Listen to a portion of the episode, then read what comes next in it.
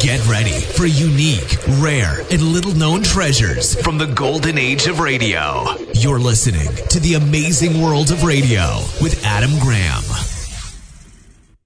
Welcome to The Amazing World of Radio. From Boise, Idaho, this is your host, Adam Graham.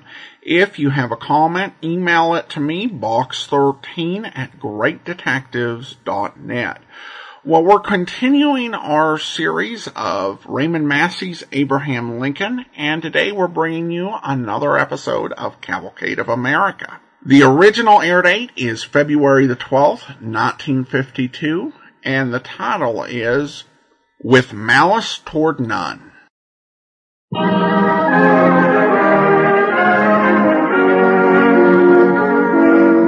The DuPont Company of Wilmington, Delaware, makers of better things for better living through chemistry, presents the Cavalcade of America.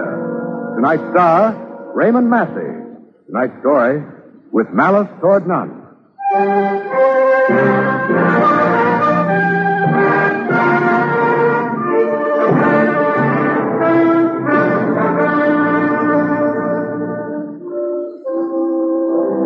This is early afternoon of a drizzling, cloud-racked day in Washington, D.C., the 4th of March, 1865, on the eve of victory for the North in the war between the states.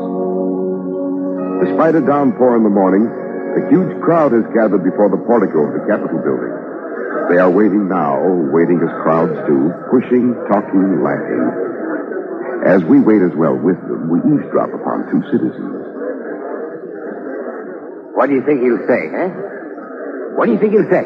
Oh, I'm sure I don't know. Since the war is almost over and almost won, I suppose General Grant will have him licked in a week. In a week.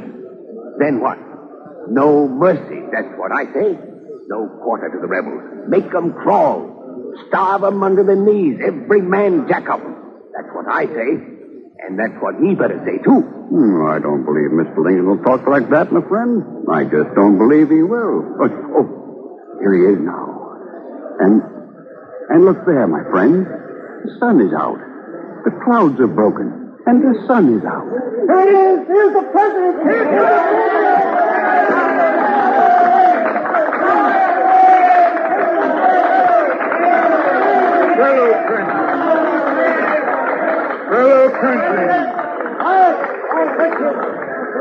Fellow countrymen, at this second appearing to take the oath of presidential office, there is less occasion for an extended address than there was at the first. The progress of our arms, upon which all else chiefly depends, is as well known to the public as to myself. And it is, I trust, reasonably satisfactory and encouraging to all. On the occasion corresponding to this 4 years ago, both parties deprecated... What is he thinking, this gaunt, monstrously weary man, who has but a scant 40 days to live? This speech he had written out a week before the inaugural, as he pondered the terrible choices victory itself would bring to him. Figures far more powerful than the little man in the Capitol crowd would counsel revenge, a piece of fire and the sword. He remembers perhaps one such bloodthirsty gentleman, one we shall call Wesley Ford Thatcher. Thatcher. Yes, he remembers Thatcher.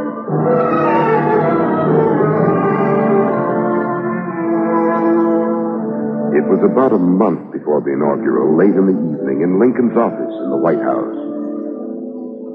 Mr. President, I have come here to ask a most vital question. Sit down, Thatcher, sit down. Please excuse my disability, as the man called it. My vest seems to come undone somehow. Mr. Lincoln... I have come here on behalf of hundreds of your own constituents in New York and New Jersey to ask a most important question. Take care, man. All questions grow less vital when delivered from a sitting position. I found that out. Very well, then. This chair will do. But I must most respectfully warn you. That you sit up straight, right spang on the edge of it? Well, all right. That's your privilege, my friend. I trust you'll allow me to slump down a little. Sorry, Thatcher. You see, all along about this time of day, I start to come apart the scene. My vest rides up, my galluses lose their gimp, and my feet just naturally reach for the corner of the deck. You don't mind the slippers. Your friends, Mr. President, are by this time well used to your remarkable appearance. May I count you, sir, among those few long-suffering martyrs? Martyrs? Among my friends? I have voted for you twice, Mr. Lincoln. As the lesser of two evils, perhaps? Possibly, sir. But I carried with me into your column on election day many hundreds of thousands of votes. It is those good people I must speak for now. They are worried, Mr. President. A momentous question disturbs their minds and, I may say, their hearts. And the question is? I'll be blunt, sir, and completely open. Good. And brief as well. Jack, we want to know, Mr. President, whether or not you are at this moment conducting shameful, secret peace negotiations with Jefferson Davis in Richmond through the person of one F.P. Blair. The rumors are everywhere, sir.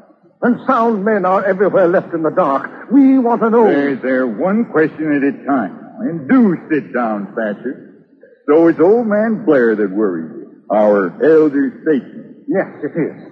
Elder Meddler, I call him. He frets me, too, at times. Well, I shall answer your question. But first, let me ask a single question of you. Mr. Thatcher, why do you want this war to go on? Because the rebels must be punished for their crimes. Their lands must be laid waste, their ships scuttled, their treasure forfeited. And their leaders must be hanged, sir, hanged by the neck until dead.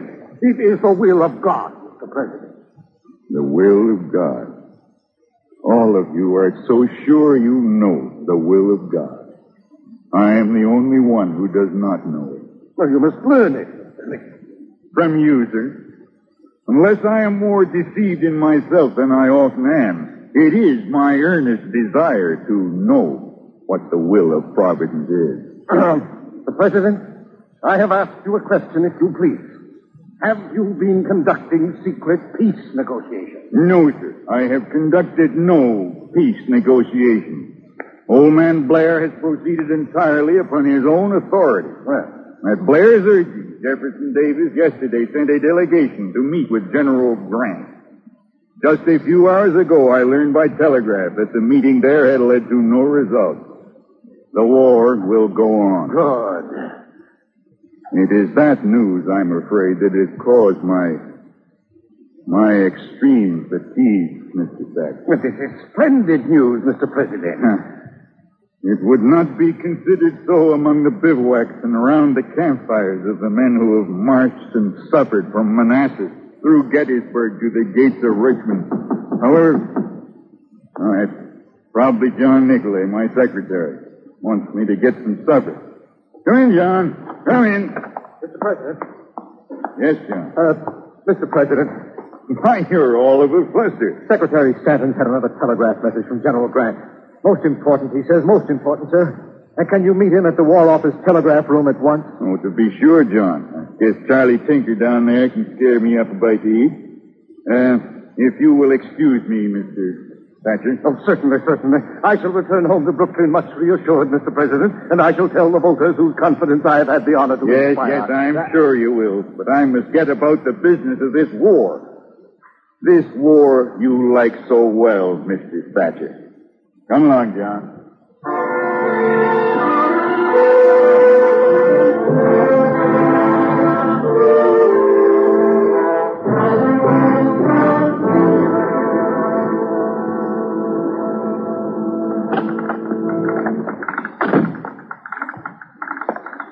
Evening, Charlie. Oh, good evening, Mr. President. Back again?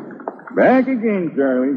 By urgent request of our boss, Secretary of War Stanton. Oh, fine. Seems to me, I spend about 5 times as many hours right here as I do anywhere else in town.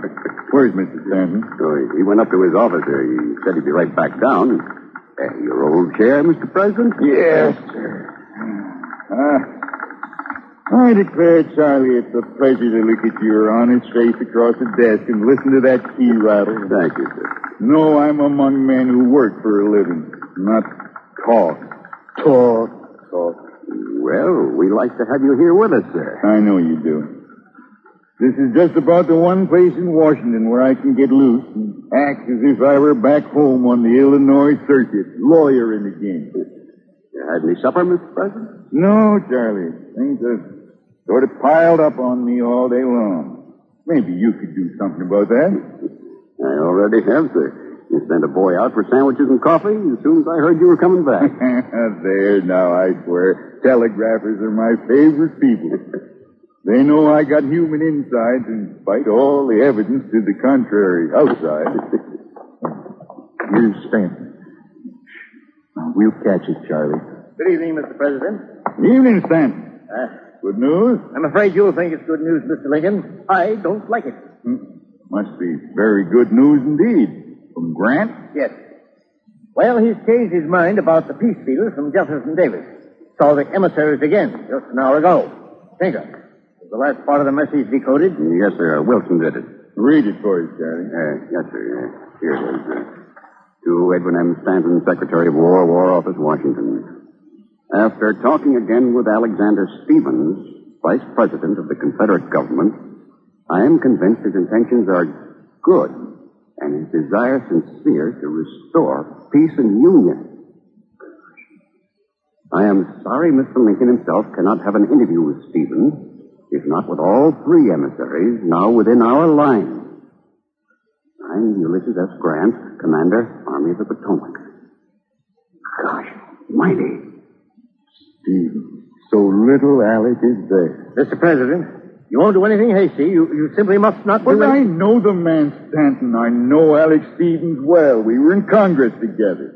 He's a little pale-faced, consumptive man. Doesn't weigh more than 90 pounds, but he has the heart of a lion.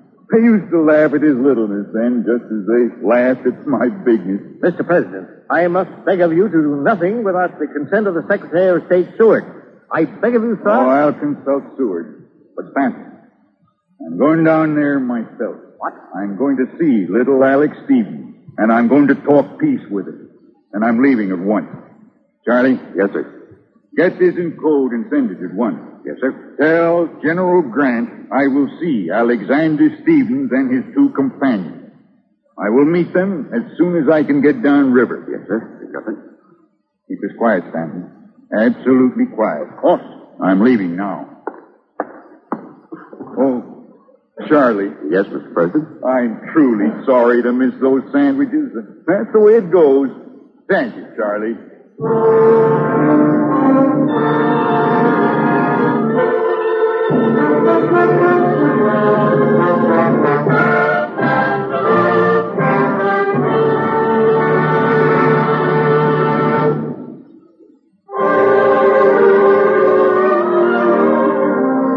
You're listening to The Cavalcade of America, starring Raymond Massey, sponsored by the DuPont Company of Wilmington, Delaware, makers of better things for better living. Through chemistry.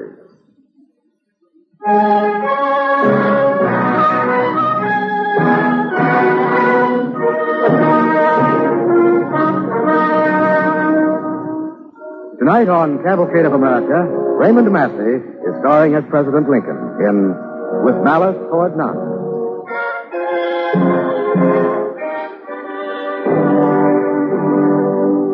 For 2 days, the President of the United States was missing from Washington with his Secretary of State.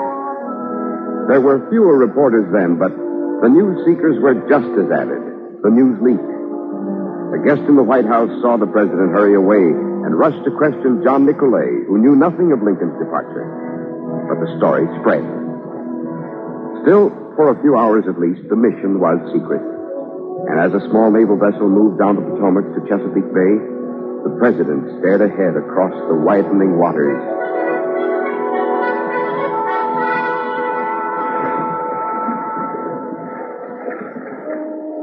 It's so clear to everyone else. It's written down in plain black and white to them.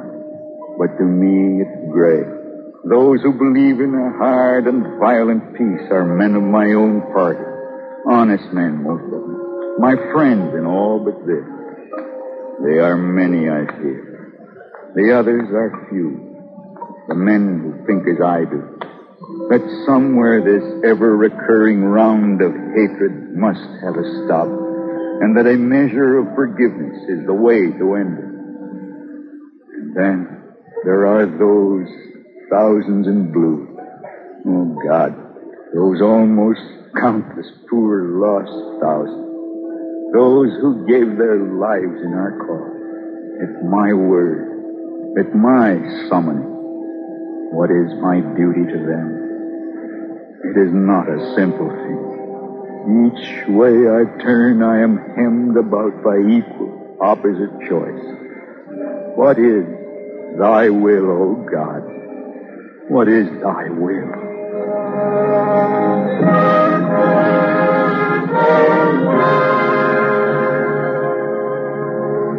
And in the morning, with the ship at anchor in Hampton Roads in Chesapeake Bay, near Fortress Monroe, the President receives a visitor. It is Vice President Alexander Stephens of the Confederacy. As the tiny Stephens comes aboard and into Mr. Lincoln's cabin, he is swathed in a huge overcoat of rough gray Confederate homespun with many heavy shawls against the February cold. Hey, Alec, I never know you. What in the world are you wearing? Why, a great coat made for Hercules, Abe. Or for yourself and the seven veils of Salome. Here, help me unwind, old friend. Here we are now. Just keep turning, Alec. Yes. There, that's the last veil. Oh. And now, sir, allow me to assist you with the coat. I declare, never have I seen so small a nubbin of corn come out of so huge a husk. Oh, nonsense. I've lost only 2 pounds since I saw you last. I weigh all of 93. Let's see, Abe. 16 years ago. Those were better times. Oh, they were. But I cannot feel that either you or I have been responsible for the worsening, Abe. It was done in spite of us. I hope that's true. Now the question is, can we turn back the clock between? I've come to try. And so have I. But there are others. In a sense, my friend, I am many times a prisoner. A prisoner of other men's convictions and my august position. Nor am I free. We haven't much time, my friend. Neither of us. We haven't much time. So you feel that, too? I've never told anyone, not even Mary. But death is near you? Yes, I know. Death is a friend in my house, too, Abe. He's lived with me in rack and fever long years now. I've known him only lately, but I know him well and true. You'll find him a good friend, Abe. Well, we've come to talk of peace, Abe, not death. And the others are waiting in the wardroom. All right. Oh, Alex. Yes, Abe? There are many things I must say officially, things I must say, the stand I must take. I understand. I'm burdened in a like manner by my instruction and by the dead men engraved, by Stonewall Jackson and Colonel Ashby and Pickett's men, Abe, by the soldiers of my own state, the men of Georgia, who have preceded me in great numbers to a final peace. They are all around us. Blue and gray. Yes. And you know, Abe, I think they would not ask too much, only that we try. It is harder for you, of course, since you will be the victor. We'll try together. Come, let's join the others.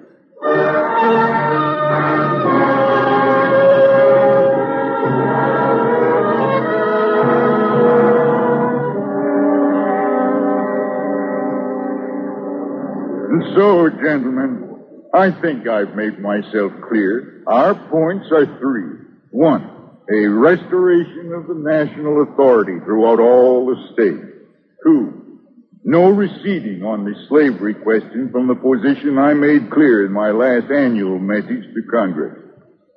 Three, no cessation of hostilities short of an end of a war and the disbanding of all forces hostile to the government. That is your official position, Mr. Lincoln? That is my position, Mr. Stevens. And God help me, I can take no other. Yes. May I suggest, gentlemen, that we take up the points set forth by Mr. Lincoln one by one in reverse order of importance. Let us see if we cannot find some mutual point of agreement in each area. I believe my colleagues, Mr. Hunter and Mr. Campbell, will agree with me when I point out that in regard to an immediate cessation of hostilities, President Davis and General Lee would require certain conditions to be fulfilled.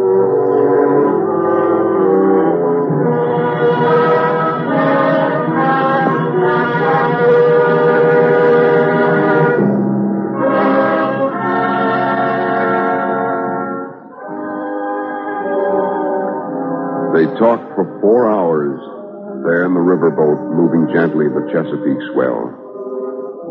If any one of them, Lincoln and Seward from the north, Stephens, Hunter, and Campbell from the south, all good men, if any of them could have spoken what was in his heart, he would have said simply, "Let us have peace."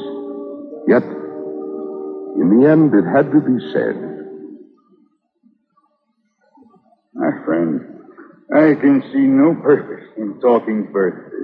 There are ghosts between. Burnside dead at Fredericksburg below the sunken road.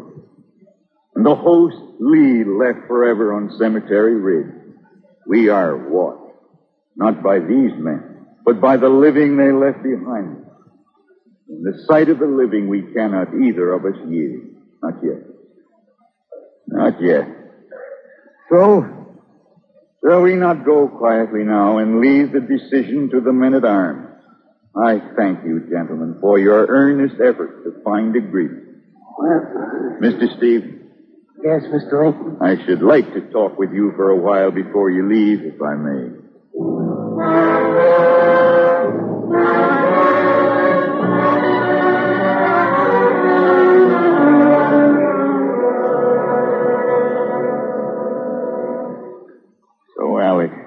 We failed. Oh, I'm not so sure, Abe.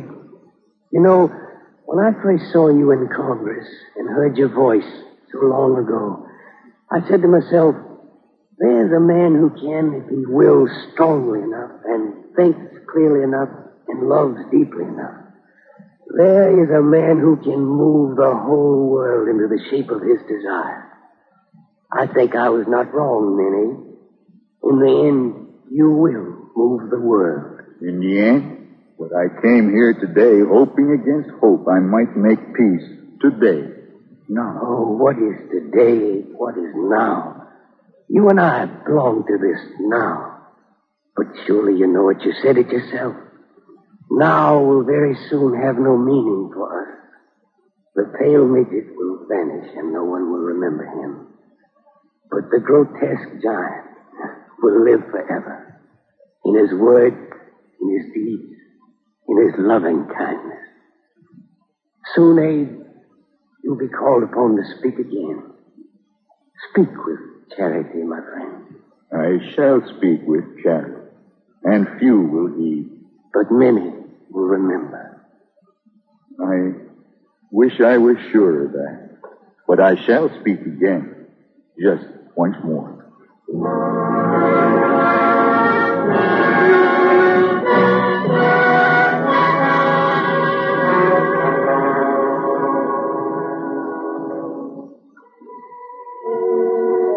He is speaking again now, on this, the 143rd anniversary of his birth, as he spoke then, on that inaugural day in 1865, when the sun broke through the clouds. And as he shall speak, so long as there are men to read and honor words of wisdom and courage and love.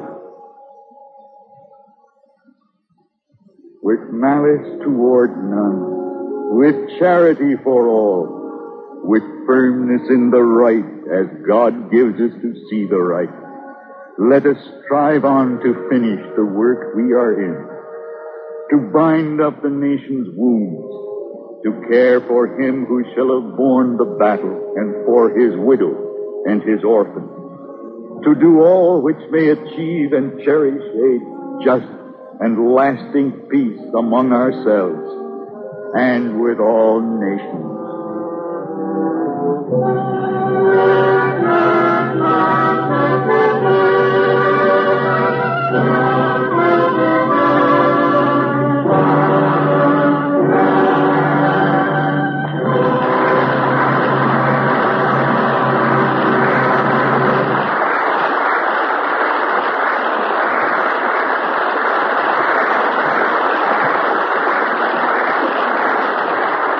Our thanks to Raymond Massey and the Cavalcade Players for tonight's story, With Malice Toward None.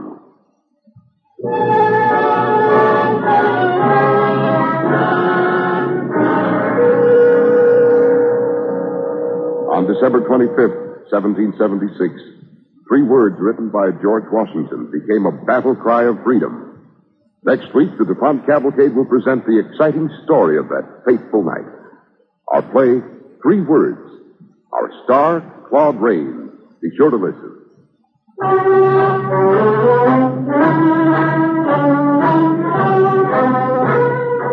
Tonight's DuPont Cavalcade, With Malice Toward None, was written by George H. Faulkner, based on the material from Abraham Lincoln the War Years by Carl Sandburg. It is used by permission of Hartford Brace and Company.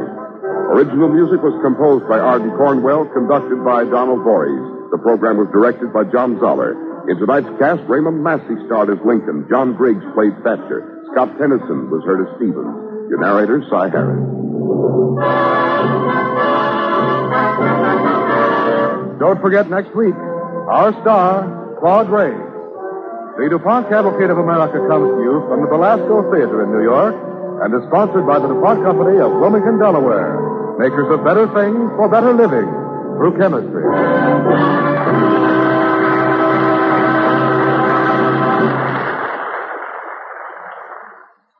Next, it's Adventure on Hollywood Theater on NBC. Welcome back. Well, a really fascinating slice of history.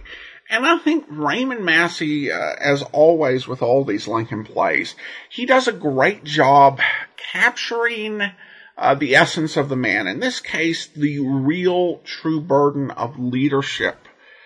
And the decisions he needs to make. And the challenge of trying to bring about reconciliation in a situation where too few people actually want it. In a situation where people in the North want retribution. And of course, it's got to be said at this point that even though the South was obviously headed for defeat, their demands and stances didn't make a peaceful resolution even workable.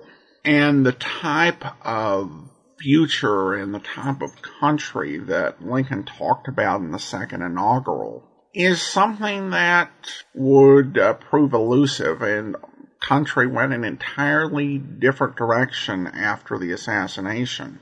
All right, well, that will do it for now. If you do have a comment, email it to me, box13@greatdetectives.net. Join us back here on Wednesday for another episode in our series on Raymond Massey's Lincoln. In the meantime, from Boise, Idaho, this is your host, Adam Graham, signing off.